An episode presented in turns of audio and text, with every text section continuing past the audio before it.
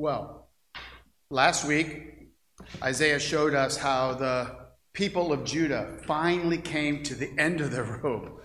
They had tried by every possible means of self salvation uh, to create a life for themselves.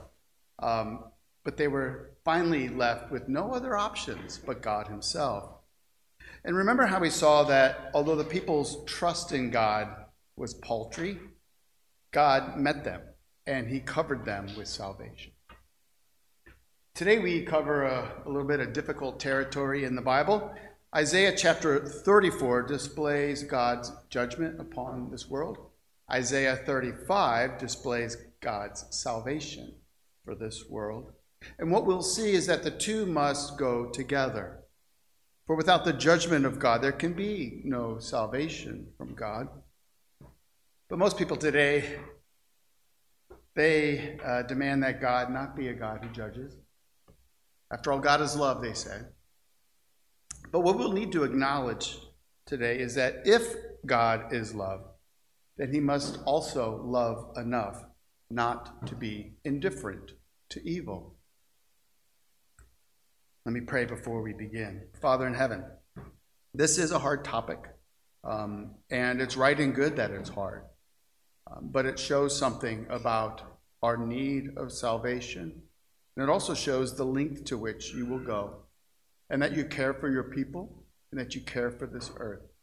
We pray, Holy Spirit, that as you dwell in the midst of your people, you would help point us to our Savior, to enlarge in him in the eyes of our hearts, we pray.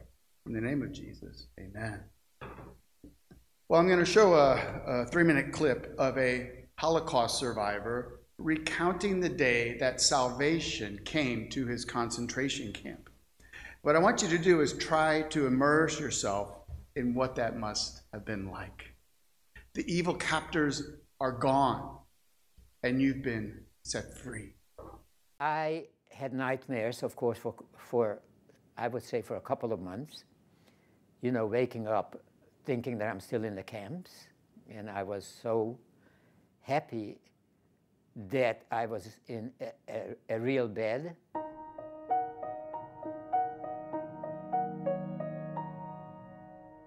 In order to have a little bit of pleasure, let's say, which is there's not too much of it in the camps, I made friends with two Polish kids. We didn't get too much sleep, and we used to just get out real early in the morning because in the barracks it was just crying and screaming and praying, and it wasn't unusual that a prisoner who was laying next to you to go to sleep when you woke up they were dead. In any of these camps, everything is so the same day in and day out that when anything unique happens that is not on the schedule, you always immediately try to talk about it. Is this good news or bad news? One morning we came out. So something went wrong with the video? Did it not it only. Ah. Well, something went wrong with the video. so, uh, no worries, right? Try to picture. Um, so they, they, this gentleman and his two Polish uh, friends, they were all kids at the time, they noticed um, that the guard tower was empty. And so they went, crept to the front gate, and they noticed um, in the distance, they saw a man on a horse. And it was through the fog, but then the fog cleared, and they saw that the man on the horse was a Russian officer. And he came forward and he said to them, He says, um, we, have, we are liberating this camp. Um, we, are sending, we are sending doctors and food. Um, for now, just stay here. We will be here shortly. And then he fired his gun at the lock, and the lock was removed. And then this gentleman and his friends, they went from barracks to barracks in whatever languages they knew, and they said, We've been set free, we've been set free. And then the, he finds that the SS officer and his family, that their house had been vacated. And they're in there, and he turns on the water, and there's hot water, uh, and there's food in the cupboards. And um, in the end, what he ends up doing is he finds these new clothes he puts them on, nice, fresh, and clean, after taking a shower, and then he rejoices. He starts to cry when he talks about it. but he stomps on his prison clothes with great joy and delight. And then the story ends. So there we go. Um, now let's act like that video just ended. Here we are.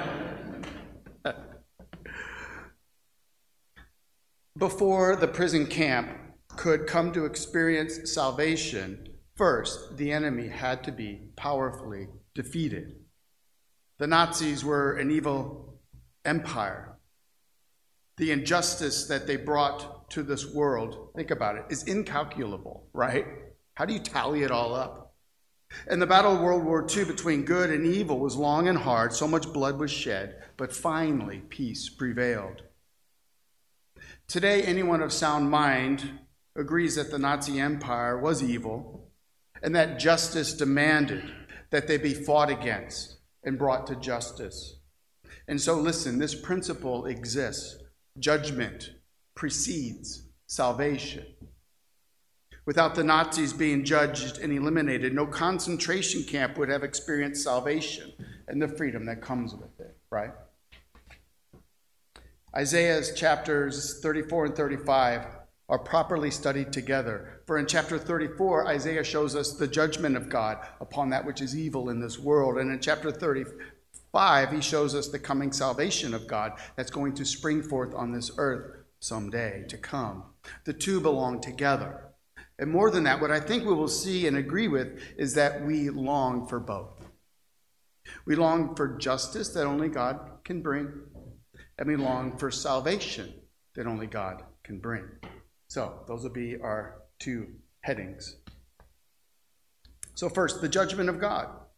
The big idea here is this what our hearts long for is justice, that is, everything being set right, and good triumphing over evil.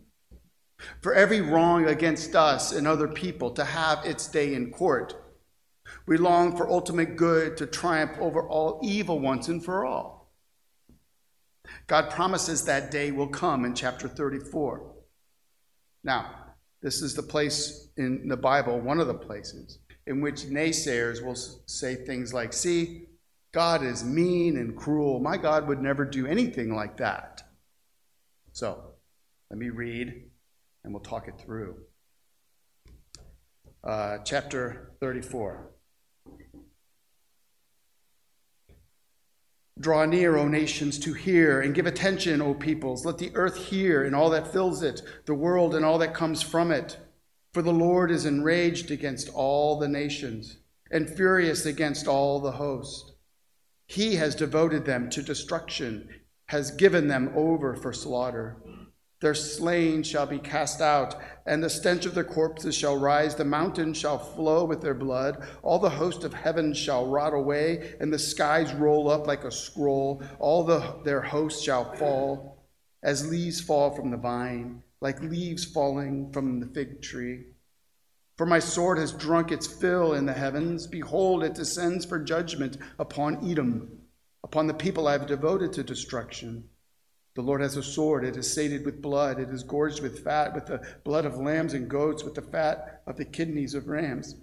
For the Lord has a sacrifice in Bozrah, a great slaughter in the land of Edom. Wild ox shall fall with them, and young steers with the mighty bulls. Their land shall drink its fill of blood, and their soil shall be gorged with fat. For the Lord has a day of vengeance, a year of recompense for the cause of Zion. And the streams of Edom shall be turned into pitch, and her soil into sulfur.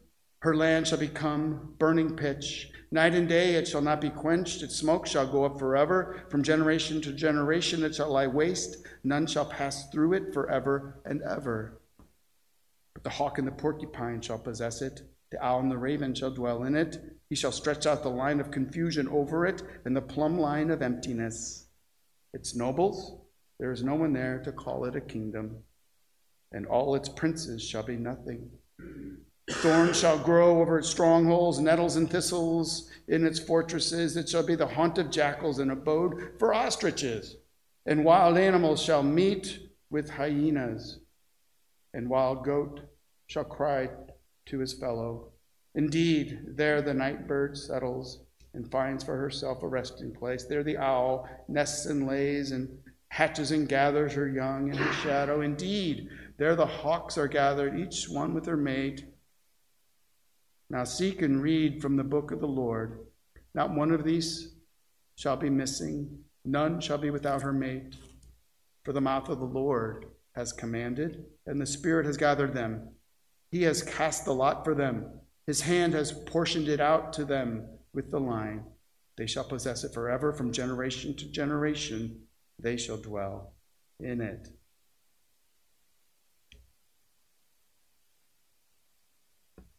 We live in a culture that's quick to argue that God is a God of love, but He's not a God of judgment. And when modern people read Isaiah 34, they're aghast with the savage imagery. For instance, for the Lord is enraged against all nations. The mountains shall flow with their blood. The Lord has a sword, it is sated with blood. For the Lord has a sacrifice in Bozrah, a great slaughter in the land of Edom. For the Lord has a day of vengeance. When people hear such words today, they are appalled, and they are certain that they can teach God a thing or two about civilized living. They say, Surely God isn't angry or wrathful. My God surely would never punish any human being. Well, maybe Hitler or Bernie Madoff. Now, do you see what goes on when people say there is no way that God is a judging God? they themselves are passing judgment on God.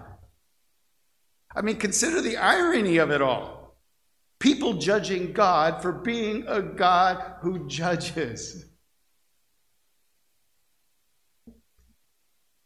And so, if you're here today and you say God is not a God of judgment, then you are judging and insisting that God cannot judge any human beings, but it's perfectly fine for you to do so. This rebuke alone should be enough to silence our foolish ideas about God. But people in our culture will insist that it's abusive to tell people that God has a day of judgment coming, like it's some sort of hate speech.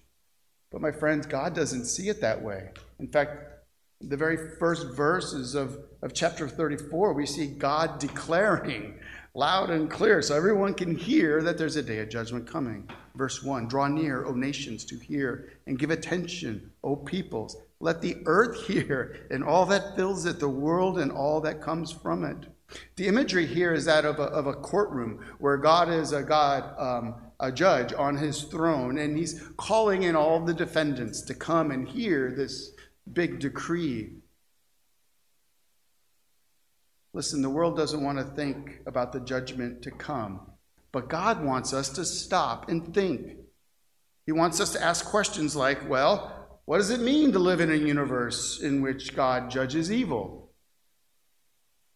And you remember last week's sermon how I mentioned that we, we tend to fear the wrong things? We fear the many ways our self salvation could fail us, right? We fear losing our jobs. We fear getting hurt by a lover. We fear not having enough in our retirement account. We fear anything and everything except God, our Creator. And so, can you begin to understand why the Bible repeatedly says that it's the fear of the Lord that's the beginning of wisdom? And so, what if there is a God? And what if how you live actually matters to Him? And what if God will judge you for how you live? These are the questions that Isaiah is pressing upon us. See, either you come to experience the salvation that Isaiah shows us in chapter 35, or we rightly receive the judgment that is on display in Isaiah 34. You know, today, if you were to go out on the street and ask 100 people if God would punish people who live evil lives, I think they would say yes. Yeah, God, God better punish evil people. But then, if you were to ask these same 100 people if they themselves are deserving punishment, almost to a T, they would say, no, no, not me. I mean, I've tried to live a good life. I'm not perfect, but I'm not evil.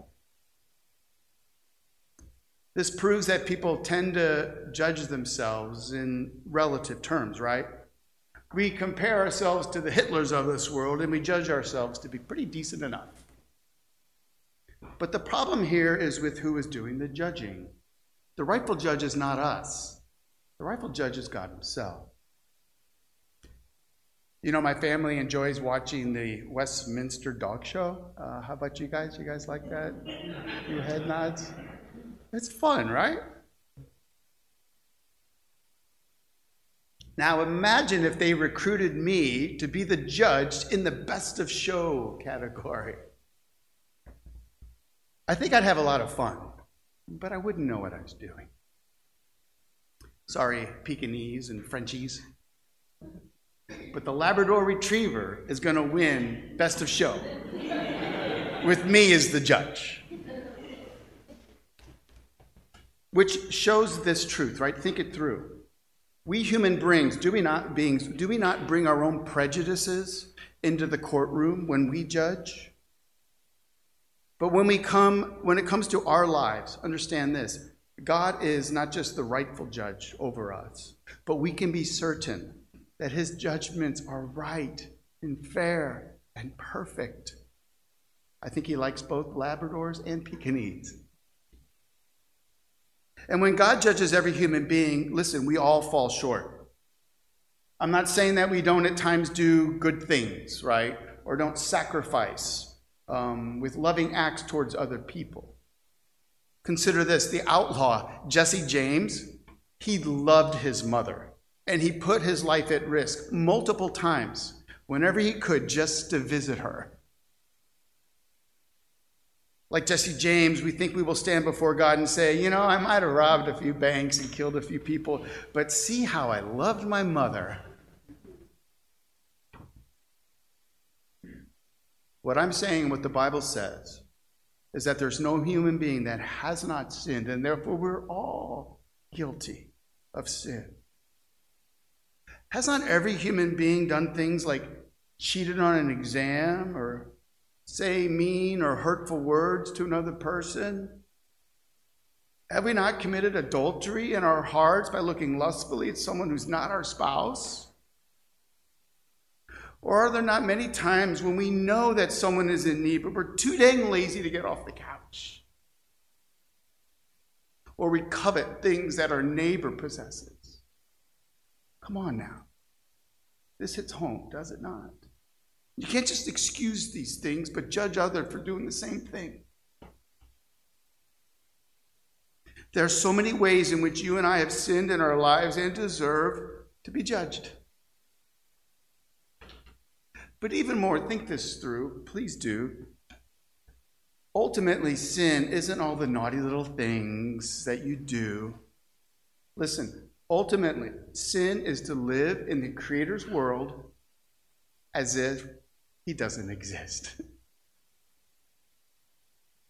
Think about this. If there is a God above who created all things, including humanity, and therefore he created you, and then you function and live your life as if he doesn't exist, hoarding and consuming all the resources God has given you, using the God given gifts and talents and intellect for your own glory. To live this way, think about it, it's evil. And so when we comprehend sin this way, we must realize that we're all sinners. And Paul wrote of this in Romans chapter 3. For there is no distinction, no distinction. For all have sinned and fall short of the glory of God. In other words, we're all deserving God's judgment. But hear how Paul finishes the statement how judgment and salvation go together. For all have sinned and fall short of the glory of God and are justified by his grace as a gift through the redemption that is in Christ Jesus. Salvation. Maybe God isn't such a mean God after all. The same God who judges the world has provided salvation for the world through faith in the life and death and resurrection of his own Son. But that's for the next point. For now, I hope we can see that justice and judgment is what we truly long for. Just Take a moment. If you had a pen and pencil, you could just write down from your being a little kid all the way up to however old you are now. Think of all the evil that has befallen you. Things that have never been brought to justice. Cruel words on the playground, you know, all those kind of things. It can be a small thing like a teacher purposely giving you a bad grade or a friend gossiping about you behind your back. When things like this happen, we long for justice. Let me give you an example from my own life. All right, here we go. Is this being recorded? I hope not. All right, yeah, it is. All right, here we go. When I was 19 years old, I was speeding on my motorcycle and I got pulled over. Uh, the officer pulled me over up into this long driveway. I'm off my motorcycle, took my helmet off, and he rushes towards me. Like, you could, the anger was just coming out of his nostrils. He pushed me and spun me around as I had my hands in the air. Then he told me to spread my hands on the roof of his police car, and I complied. I spread my hands. And then he viciously took my head and smashed it into the roof of his police car. I was dazed. He handcuffed me. And I realized in that moment that my front teeth were floating around inside my mouth. And I turned around and I spit my teeth into his face and I said, My mother's gonna kills you.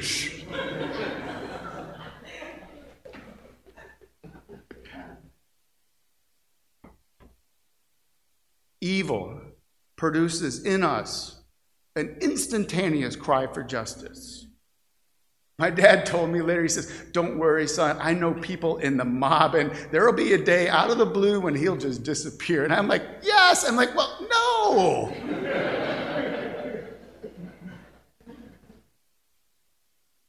the police officer filed assault charges against me, saying I assaulted him. We sued the police department. Internal Affairs came and investigated. The case was dropped against me so long as I didn't pursue the lawsuit against Officer Whistler. They even sent me a bill for $119 to repaint the roof of the police car. Where's the justice in that? I heard that he was fired quietly from the police department just a few months later. And likely, guess what? He was hired somewhere else. As far as I know, justice has not been served, but someday Officer Whistler will stand before God. And unless Christ has become his Savior, God will rightly and fairly judge Officer Whistler and punish him rightly. And he will go where evil deserves to go. See, hell is the place where the people who say no to God in this lifetime get their wish for all eternity. My friends, please think this through. God's love and his justice must go hand in hand. A God of love cannot turn a blind eye to injustice. He would not be a loving God. He would not be one that we praise if he says, I'm love, but then turns a blind eye. If one of my daughters came home from school and said that someone had attacked her with a baseball bat, and I'm looking at her crying with bruises all over her body, but then I ignore her? If I did not go to school and seek justice, then I'm not a loving God, a loving dad. Does this make sense? True love demands justice. And since justice on earth always seems to fail, what our hearts really long for is this justice from God. Think about it. I mean, literally think about it. There, there is no courtroom for most of the hurts in this world, right? No courtroom. There's no small claims court for angry, hurtful words that wound others. There's nowhere to turn for justice when your drug addicted son or daughter steals restful sleep from you every night of the week. But know this and find comfort in this. Every injustice, every careless, mean word, every abandonment and broken promise will have a day in God's court. And this should both comfort us and convict us. We want God's justice for others, but we hope He stays away from us. There's a bumper sticker that says, Jesus is returning. Try to look busy. You know? It's like, okay. We can't have it both ways. My friends, this is God's world that we live in. It's not our world. And He made us in His image to reflect His glory as we love Him and live life and love our neighbors as ourselves. And so God has a day of judgment coming. He must. Isaiah speaks of this final sacrifice. I know we haven't delved into the text much, but verse 6 at the very end says, The Lord has a sacrifice in Bozrah, a great slaughter in the land of Edom. Now, Isaiah repeatedly mentions the nation of Edom in verse 34. Why? What does it mean?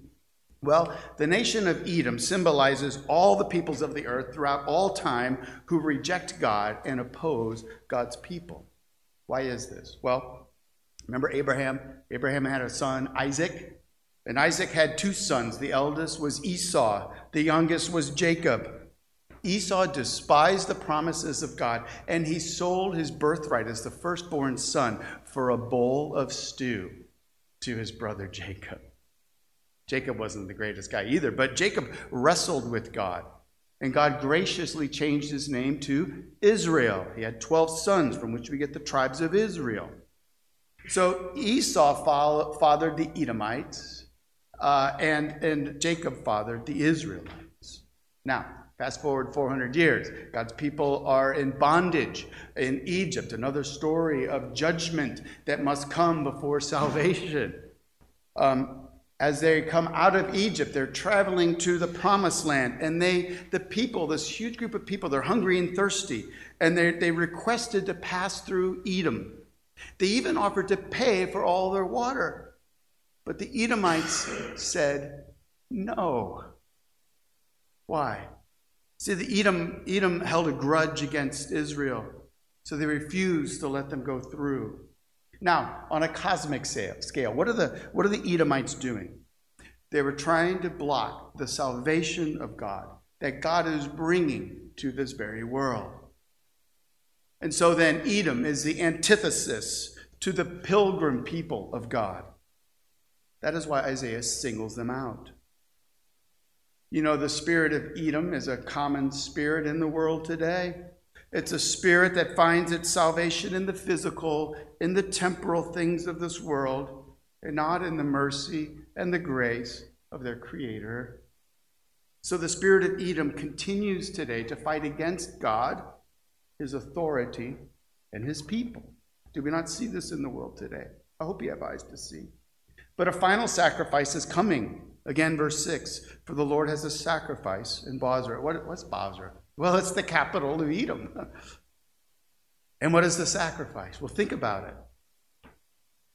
For all who reject the sacrifice of Christ in God's capital city of Jerusalem, there will be a sacrifice in Edom's capital of Bozrah. All moral guilt not paid for by the sacrifice of Jesus Christ will be paid by the guilty themselves. So, ponder this. Someone will be sacrificed for your sins, either Christ, who will be your substitute, or you yourself. Which brings us to the second point found in chapter 35 our longing for salvation. Trust me, this one goes a lot quicker. All right, here we go. Uh, I'm going to read Isaiah 35 and then make a few comments on the salvation of God. Here we go. The wilderness and the dry land shall be glad. The desert shall rejoice and blossom like the crocus. It shall blossom abundantly and rejoice with joy and singing. The glory of Lebanon shall be given to it, the majesty of Carmel and Sharon. They shall see the glory of the Lord, the majesty of our God. Strengthen the weak hands and make firm the feeble knees. Say to those who have an anxious heart, Be strong, fear not. Behold, your God will come with vengeance, with the recompense of God. He will come and save you. Then the eyes of the blind shall be opened and the ears of the deaf unstopped. Then the lame shall leap like a deer. I look forward to that day. And the tongue of the mute sing for joy. For waters break forth in the wilderness and streams in the desert. The burning sand shall become a pool, and the thirsty ground springs of water. In the haunt of jackals, where they lie down, the grass shall become reeds and rushes. And a highway shall be there, and it shall be called the way of holiness. The unclean shall not pass over it. It belongs to those who walk on the way even if they are fools, they shall not go astray. There's hope for me.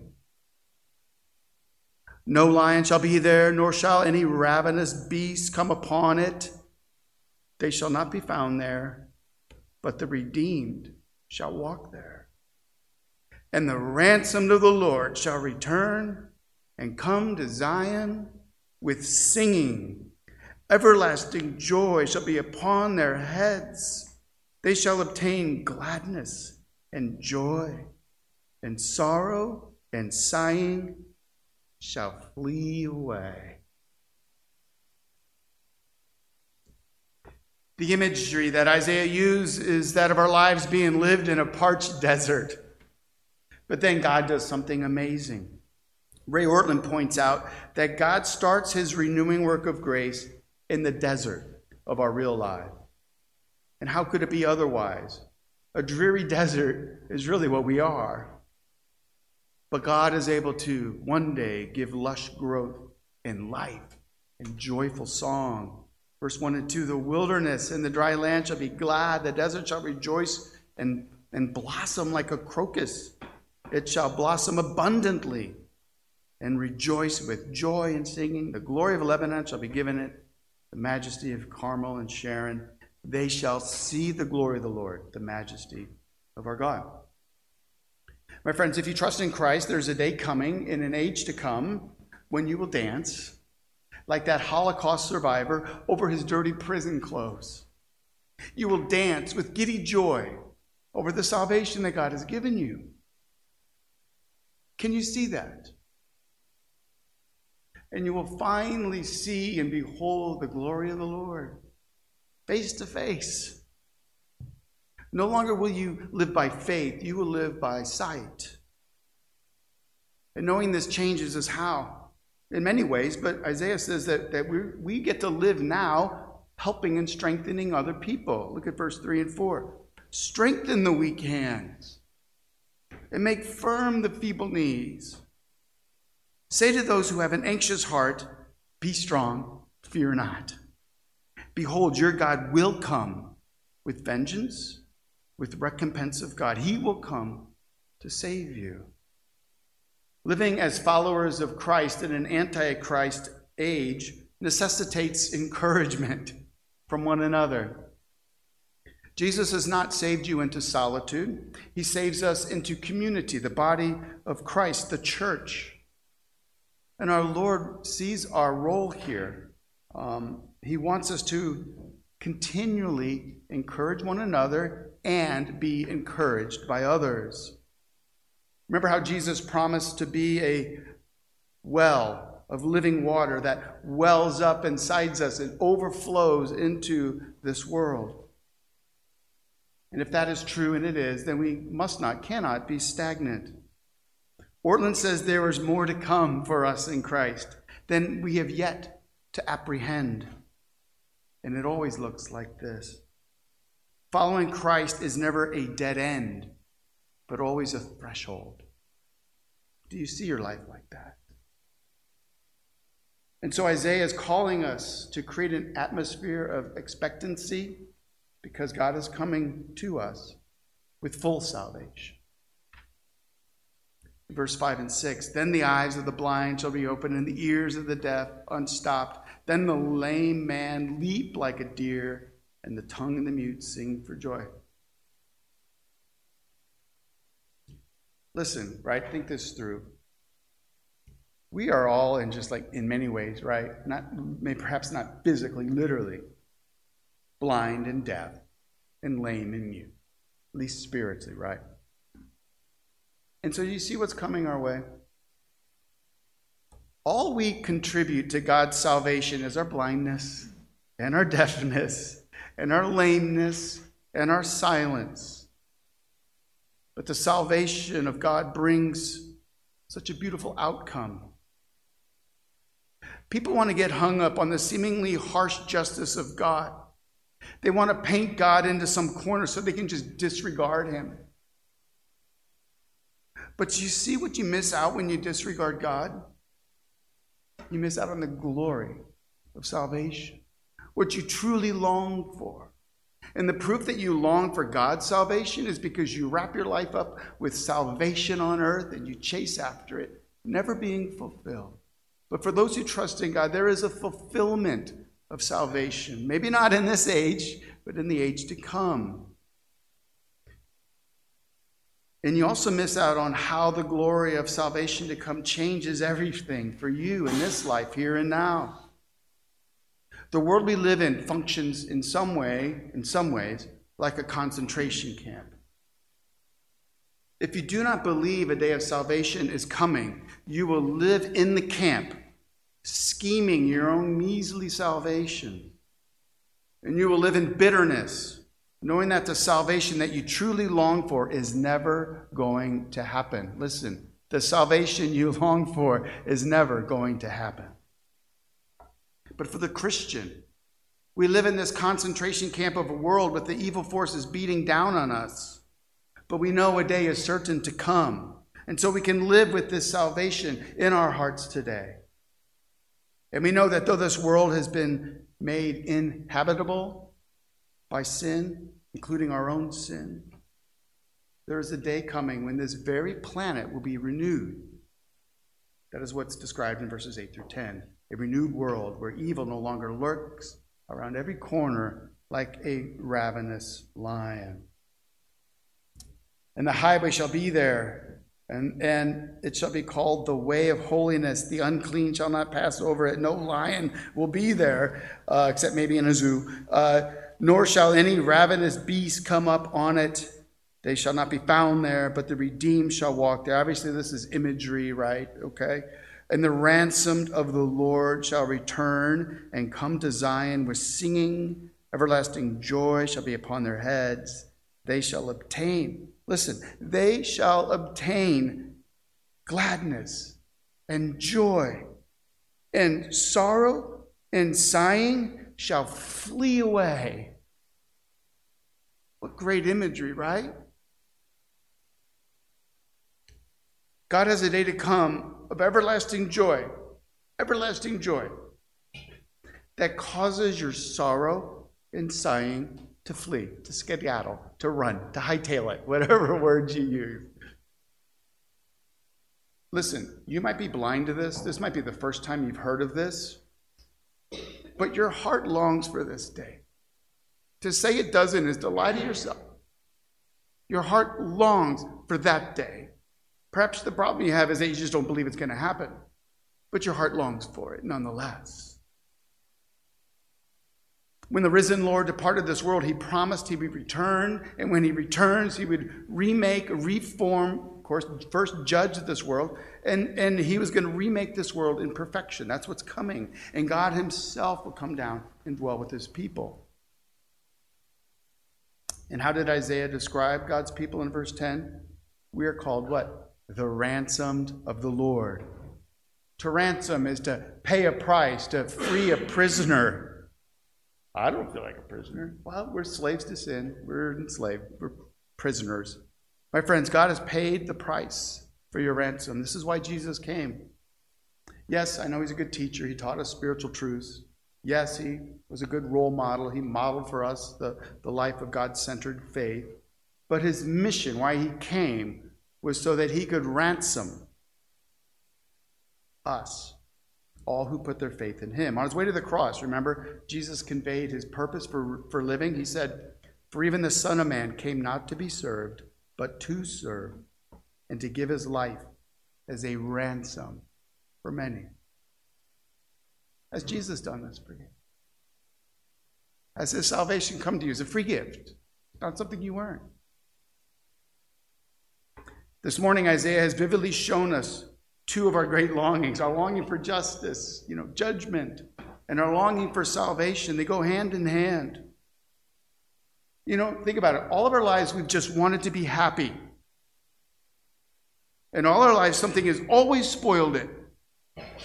Young people, hear that. There's always, for every joy and happiness you have, there will always be something that spoils it. In the end,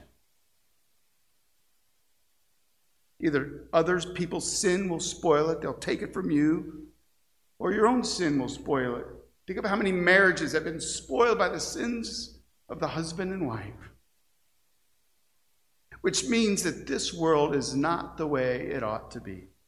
And if something is not the way it ought to be, then it's rightly in need of judgment and removal and renewal.